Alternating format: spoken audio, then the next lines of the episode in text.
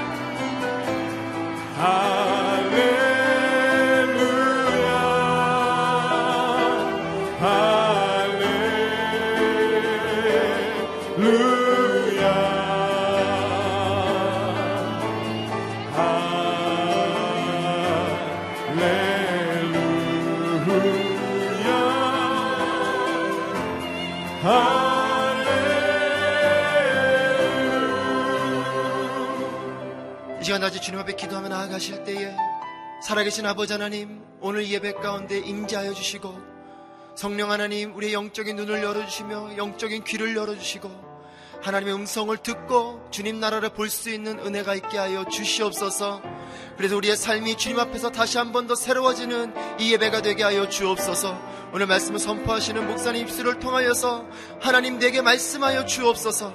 그 말씀이 나의 삶이 되게 하여 주시고 영적인 깨달음을 통해서 나의 삶이 주님 앞으로 돌이키는 은혜가 있게 하여 주시옵소서. 이렇게 주님 앞에 간절히 주님의 임재를 구하며 말씀을 구하며 기도하며 나아가겠습니다. 기도하시겠습니다. 살아계신 아버지 하나님 오늘도 이 새벽에 저희를 불러주시고 주님 앞에 나와 예배하게 하심에 감사합니다. 하나님 우리의 삶을 깨우시옵사오니 우리가 주님 말씀 앞에서 주님의 임재 가운데 나아가는 이 예배가 되게 하여 주시옵소서. 살아계신 하나님의 음성을 듣게 하여 주시고 하나님 앞에 돌이키며 다시 한번 살아나는 그런 귀한 은혜가 이 새벽에 있게 하여 주시옵소서. 하나님 우리의 삶을 새롭게 하여 주옵소서. 하나님의 임재 안에서 하나님의 그 능력 안에서 하나님 말씀 앞에서 우리의 삶이 새로워지게 하여 주시옵소서 하나님 우리의 삶을 살려주시고 하나님 우리의 삶이 주님 앞에 다시 한 번 더 돌이킴으로 새롭게 변화되는 역사가 있게 하여 주옵소서. 오늘 말씀을 선포하시는 목사님 입술을 통하여서 주님의 음성을 듣게 하여 주옵시고 하나님 나라를 바라보게 하여 주옵시며 그리하여서 우리의 삶이 다시 한 번 더 주님 앞에서 소망으로 새로워지는 이 아침 되게 하여 주시옵소서. 주님 임지하시는 하나님을 만나는 이 예배가 되게 하여 주옵소서. 말씀하시는 하나님을 만나는 이 예배가 되게 하여 주옵소서. 우리의 눈을 들어 주님을 바라보게 하여 주시옵소서.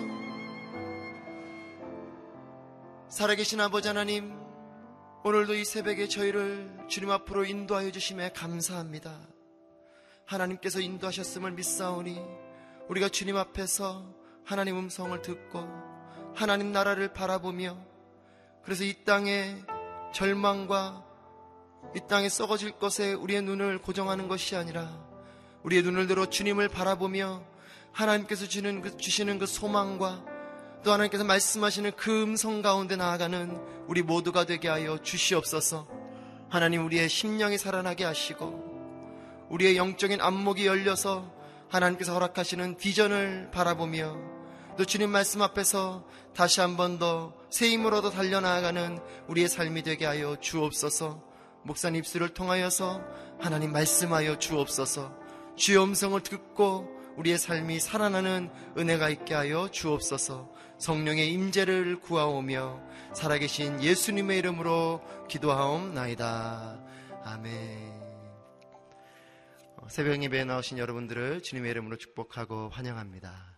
오늘 우리에게 주시는 하나님 말씀 함께 읽도록 하겠습니다. 누가복음 4장 16절부터 30절까지 말씀입니다. 저 여러분이 한 절씩 읽도록 하겠습니다. 예수께서 자신이 자라나신 나사렛에 오셨습니다. 안식일이 되자 예수께서 늘 하시던 대로 회당에 가셔서 성경을 읽으려고 일어나셨습니다. 예언자 이사야의 두루마리를 건네받으시고 두루마리를 펼쳐 이렇게 기록된 곳을 찾아 읽으셨습니다. 주의 영이 내가 내게 내리셨다. 이는 하나님께서 내게 기름을 부으셔서 가난한 사람들에게 복음을 전파하도록 하기 위해서다. 하나님께서는 포로된 사람들에게 자유를 못 보는 사람들에게 다시 볼 수 있음을 옥눌린 사람들에게 해방을 선포하기 위해 나를 보내셨다. 주의 은혜의 해를 선포하도록 하기 위함이다. 예수께서는 두루마리를 말아서 시중 들던 자에게 돌려주시고 자리에 앉으셨습니다. 회당 안에 있던 모든 사람의 눈이 일제히 예수를 주시했습니다. 그러자 예수께서 그들에게 말씀을 시작하셨습니다. 오늘 이 말씀이 너희가 듣는 자리에서 이루어졌다. 그러자 모든 사람이 감탄하고 그분의 입에서 나오는 은혜로운 말씀에 놀라며 저 사람은 요셉의 아들이 아닌가라고 물었습니다. 예수께서 그들에게 말씀하셨습니다.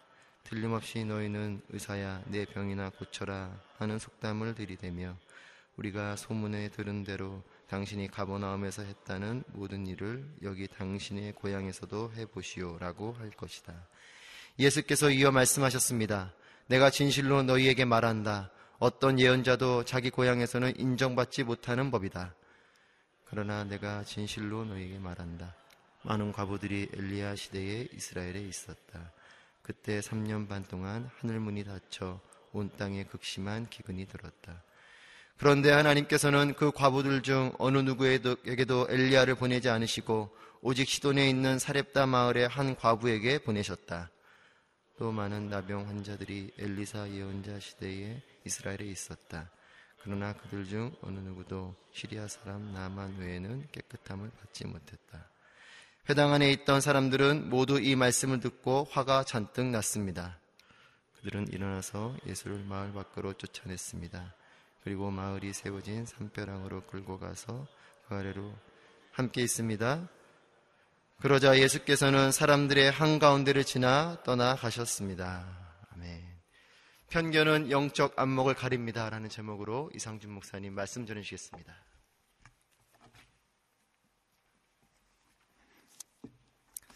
할렐루야.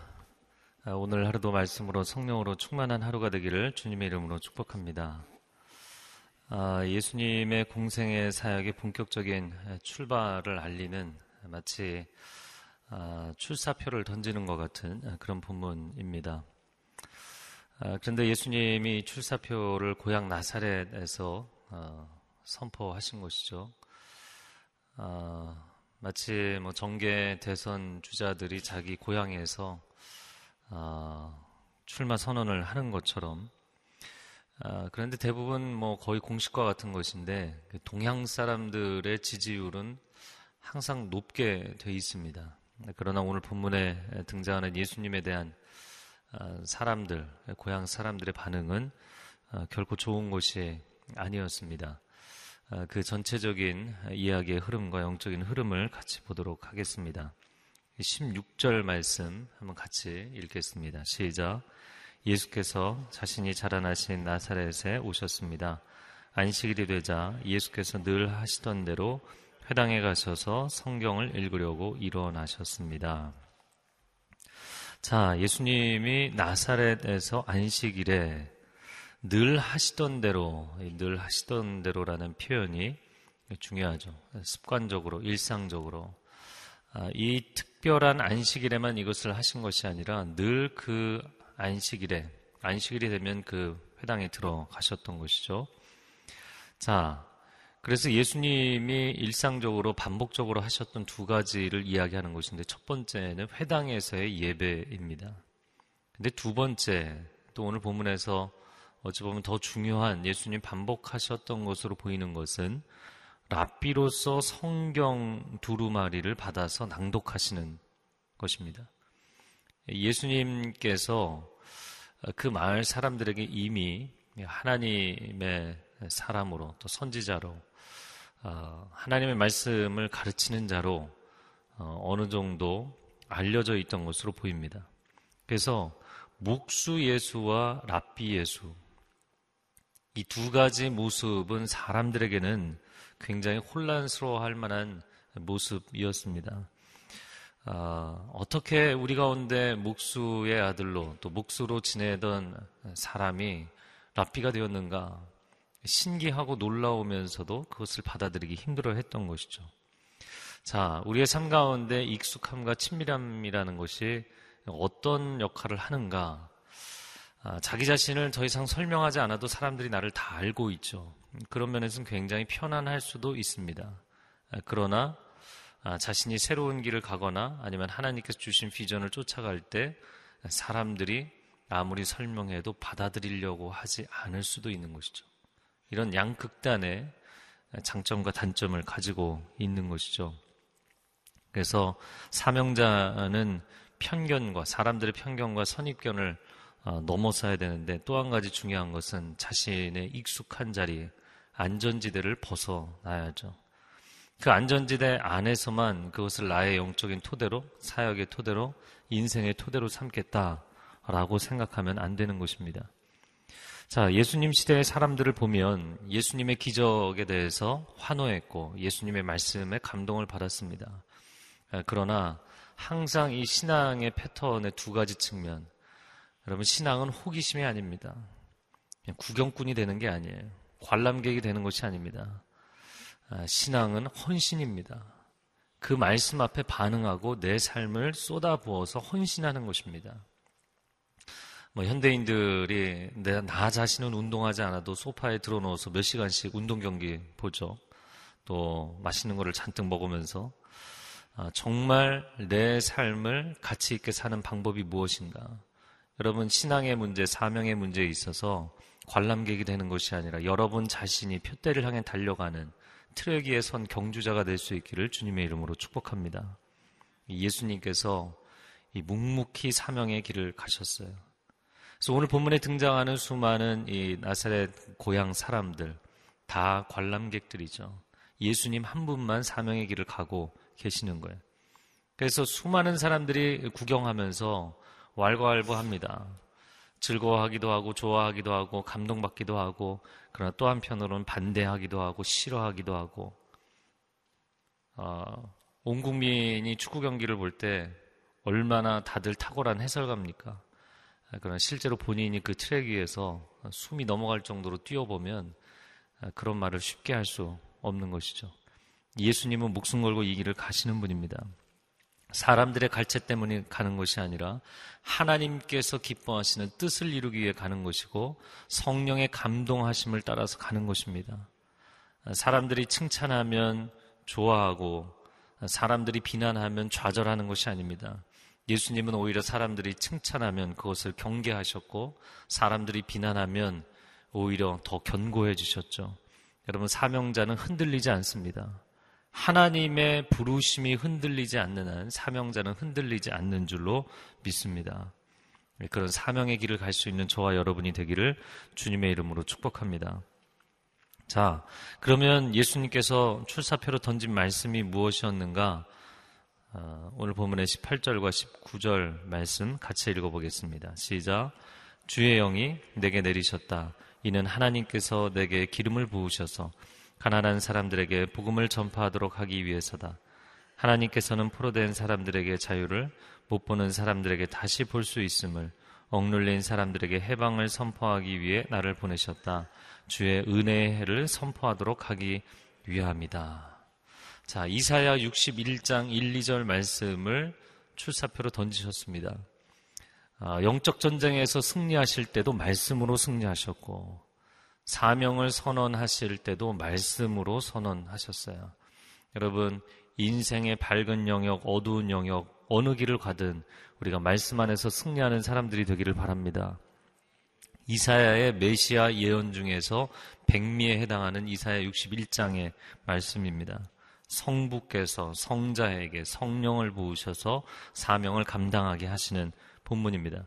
근데 그 사명을 감당함에 있어서 1, 어, 2절의 표현 가운데 크게 특징적인 두 가지를 본다면 첫 번째는 18절에 나오는 복음을 전파한다. 저를 한번 따라해 보세요. 복음을 전파한다.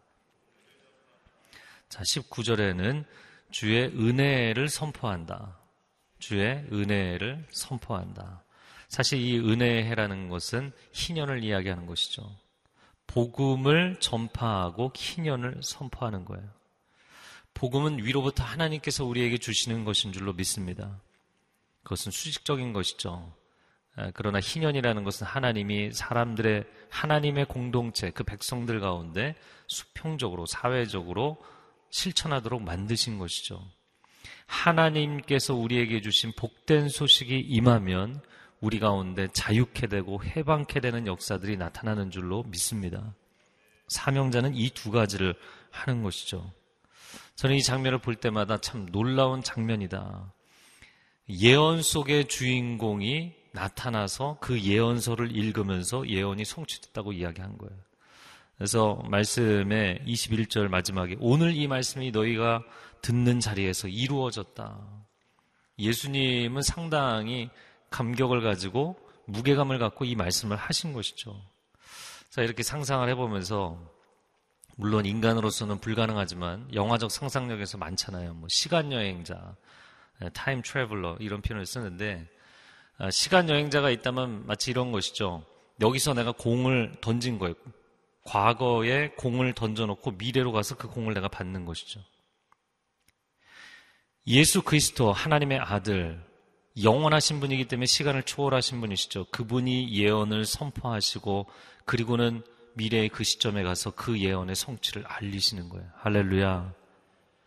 굉장히 놀라운 본문입니다.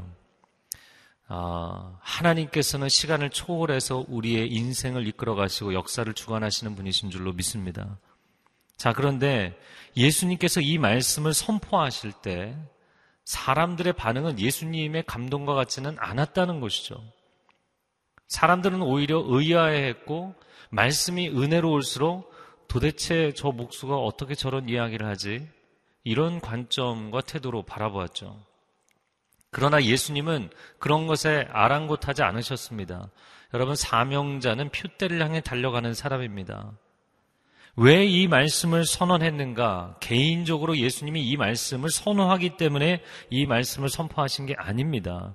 이 말씀은 하나님의 뜻이기 때문에 선포하신 것입니다. 여러분이 인생을 살아갈 때 개인적인 기호에 따라서 선호도에 따라서 인생을 선택한 것인지 직업을 선택하고 배우자를 선택하고 인생의 갈 길들을 선택한 것인지 아니면 사명적 차원에서 이 길을 가는 것인지 그것에 따라 완전히 달라지는 것이죠. 반대가 있고 비난이 있고 오해가 있을 때 여러분 사명적 차원으로 그 인생을 감당하는 사람이 되기를 축복합니다. 그러면 그는 담대하게 선포하고 그 길을 가는 것이죠. 자, 23절 아, 말씀, 22절, 아, 23절 22절 23절 읽겠습니다. 그러자 모든 사람이 감탄하고 그분의 입에서 나오는 은혜로운 말씀에 놀라며 저 사람은 요셉의 아들이 아닌가라고 물었습니다. 예수께서 그들에게 말씀하셨습니다. 틀림없이 너희는 의사야 내 병이나 고쳐라 하는 속담을 들이대며 우리가 소문에 들은 대로 당신이 가버나움에서 했다는 모든 일을 여기 당신의 고향에서도 해 보시오라고 할 것이다. 어, 메시아를 거부하는 사람들. 은혜로운 말씀에 상당히 놀라면서 22절에 놀랐다 이렇게 돼 있죠. 요셉의 아들 아닌가, 목수의 아들이 어떻게 랍비가 되었는가, 어떻게 이런 가르침을 하는가. 예수님이 그들의 마음 상태를 아시고 23절에 틀림없이 너희는 의사야 내 병이나 고쳐라 이렇게 이야기를 할 것이다. 아, 여러분 우리가 뭐 병이 있을 때 환자 입장에서 의사를 신뢰하니까 가서 치료를 받잖아요. 그런데 그 전문가인 의사의 실력을 의심하는 거죠. 이 책을 누가 썼죠? 누가가 썼죠. 누가의 직업이 의사죠. 독특한 이 예를 든 것은 자기가 가장 공감하는 그런 표현이었을 것이라 생각이 됩니다. 의사로서 전문가로서의 그의 실력과 존재를 의심할 때, 그 다음에 더 이상 치료는 진행되지 않는 것입니다. 예수님이 하나님의 아들이심을, 예수님이 그리스도이심을 신뢰하지 않는 사람들. 근데 참 이상한 것이죠. 메시아를 대망하면서도 메시아께서 직접 오셨는데 의심했어요. 치료를 간절히 원한다고 이야기하면서도 전혀 의사를 신뢰하지 않아요. 치료받기를 원하지 않는 것인가? 하나님의 나라를 꿈꾼다고 이야기를 하면서도 그 꿈이 실제로 그들 가운데 임하니까 거부했어요. 왜 그랬을까요? 하나님의 나라를 꿈꾸는 것은 좋은데, 여러분, 사람들이 꿈꾸는 거 좋아합니다. 소망을 갖는 것 좋아합니다. 새해 소망 품는 것 좋아합니다. 나누는 것 좋아합니다. 그러나 그것을 위해서 내가 땀을 흘려야 되고 수고해야 되고 내가 익숙한 삶의 자리를 다 뒤바꿔야 된다면 달가워하지 않아요. 사람들은 변화를 원하지 않아요. 은혜를 원한다고 이야기합니다. 하나님 내게 은혜를 허락해 주십시오. 근데 만약에 그 하나님의 은혜가 그냥 부드러운 소프트한 은혜가 아니라 그 은혜가 임해서 나의 내면 세계, 나의 가치관, 나의 삶의 모든 익숙한 것을 뒤집어 놓아야 된다면 여러분 반가워하시겠습니까? 사람들은 별로 반가워하지 않아요. 하나님 내 인생이 새로워지기를 원합니다. 그래, 너가 새로워지기를 원한다. 근데 너가 변해야 된다. 반가워하지 않아요. 하나님 나는 그냥 그대로 있고 하나님의 은혜만 부어주십시오. 라고 이야기를 하는 것이죠. 구원자를 원한다고 이야기합니다. 나를 구원해 주십시오. 그런데 내가 구원받아야 될 비참한 존재라는 것, 내가 완전히 망가진 깨어진 존재라는 것, 그 인정하고 싶어 하지 않아요. 그러니까 예수님 당시에 이 사람들이 자기 자신들은 끊임없이 우리는 괜찮은 사람들이다. 그 예수님은 하나님의 아들의 위치로부터 끊임없이 끌어내렸어요. 인간은 자기 자신은 끌어올리고 하나님은 끌어내리는 경향이 있죠. 그리고 하나님을 자신들의 수준으로 바라보는 것입니다. 선지자가 고향에서 환영받지 못한다. 여러분, 시대의 영적인 상황이 너무 안 좋은 거예요. 시대가 영적으로 이렇게 어둡기 때문에 하나님의 아들이 필요하신 것이죠. 그럼에도 불구하고 하나님의 아들을 받아들이기 어려울 정도로 시대가 어두운 것입니다. 아, 예수님이 그 이야기를 하시는 거예요. 엘리야 이야기, 엘리사 이야기. 그 시대나 지금이나 다를 바가 없다. 여전히 어두운 시대구나. 너희의 시대가 어떤 시대인지를 아느냐 말씀하시는 거예요. 이 사람들이 예수님을 벼랑 끝에 세우고 밀치려고 했지만 예수님은 그 한가운데를 빠져나가셨죠. 여러분, 사명자는 결코 죽음을 두려워하지 않습니다. 사명을 다하기까지 결코 하나님께서 이 모든 것을 끝내지 않으십니다. 어제 본문, 오늘 본문 이렇게 보면서요. 광야 시험도 자기 증명에 관한 것이었잖아요. 예수님이 고향에서의 사역도 자기 증명에 관한 것이에요. 사람들이 끊임없이 예수님께 하나님의 아들에게 당신 자신을 증명해봐라. 도대체 우린 당신이 누군지 모르겠다. 당신을 신뢰할 수 없다. 그런데 예수님은 자기 증명이 필요하지 않으셨고요. 오히려 예수님이 이야기하신 대부분은 너희 세대를 알라. 너희 자신이 지금 얼마나 심각한지 아냐. 아, 여러분 이 시간 한 가지를 기도하겠는데요. 우리의 신앙생활의 패턴, 우리의 기도 생활의 패턴이 하나님 내가 하나님이 누구신지 잘 모르겠습니다. 내가 하나님을 신뢰할 수가 없습니다. 하나님이 조금 더 내게 잘 보여야 제가 제 인생을 맡길 수 있겠습니다. 이런 기도의 패턴으로 계속 가고 있다면 당 시대의 사람이 사람들이 예수님이 누구신지를 증명해봐라 증명해봐라 그거 3년 하다가 십자가에 못 박았어요. 그분이 누구이신지 인정하지 않았어요. 신앙은 호기심이 아닙니다. 신앙은 헌신입니다. 이 시간 함께 기도할 때 하나님, 오늘 하루 하나님께서 내게 말씀하시고 내게 다가오실 때 그 하나님의 임재하심을 신뢰하고 따라가는 삶이 되게 하여 주시옵소서. 어두운 가운데 영적 무지 가운데 있지 않게 하여 주시고 우리의 기도가 하나님을 신뢰하며 순종하며 엎드리는 기도가 되게 하여 주옵소서. 우리 두 손을 들고 주여 삼창을 기도하겠습니다. 주여, 주여, 주여. 오 주님 우리를 긍휼히 여겨 주시옵소서. 주님의 은혜를 우리에게 허락하여 주시옵소서. 주님을 신뢰함으로 나아가는 사람들마다 하늘의 빛을 비춰 주실 것입니다. 우리가 깨닫게 하여 주실 것입니다. 우리의 영안을 열어 주실 것입니다. 신뢰함으로 나아가는 하나님의 사람들, 하나님의 백성들 될 수 있게 하여 주시옵소서. 하나님, 오늘날도 너무나 많은 사람들이 하나님이 누구신지 모르겠다고 하나님을, 하나님 자신을 우리에게 증명해 달라고 이야기합니다. 오, 하나님 말씀 가운데 이미 다 드러나 있고 이 피조만물 가운데 하나님의 신성과 능력이 증명되어 있으며 십자가의 사랑을 통하여 하나님의 사랑은 증명되어 있습니다. 더 이상 하나님을 증명하려고 애쓰는 것이 아니라 하나님 앞에 순복하며 엎드리며 하나님의 이름을 인정하며 고백하며 나가는 하나님의 백성들 되게 하여 주옵소서. 거룩한 하나님의 인재 앞에 엎드리는 귀한 하나님의 백성들이 될 수 있도록 오 주님 인도하여 주시고 역사하여 주시옵소서. 사랑하는 주님, 우리는 땅에 서서 하늘을 바라보며 끊임없이 하늘을 땅으로 끌어내리려고 합니다. 그러나 하나님께서 우리에게 열어주신 길은 이 어둠의 땅에서 천상으로 오를 수 있는 영원의 사닥다리가 되시는 예수 그리스도를 우리에게 보내주신 줄로 믿습니다. 예수를 깊이 묵상하고 그 음성을 들으며 그 인격을 닮아가며 그 내면 세계를 쫓아가는 우리의 삶이 되게 하여 주시옵소서.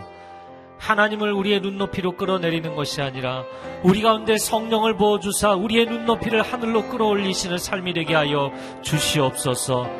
그러한 영적인 길이 열리고 삶이 열리는 복된 하루가 되게 하여 주옵소서. 이제는 우리 주 예수 그리스도의 은혜와 하나님 아버지의 극진하신 사랑하심과 성령의 교통하심이 오늘 주 예수 그리스도를 온전히 신뢰하며 따라가기로 다시 한번 결단하며 나아가는 귀한 하나님의 백성들 위해 그리고 귀한 성교사님들 위해 이제로부터 영원토록 함께하여 주시기를 간절히 축원하옵나이다. 아멘.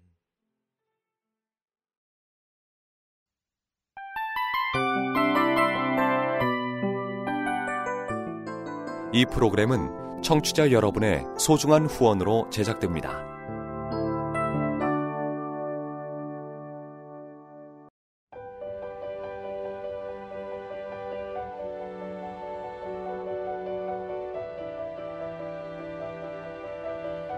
세상에는 수많은 교회들이 있지만 더 깊이 있는 말씀 강해를 찾기 위해 크기로만 교회를 선정하지 않습니다.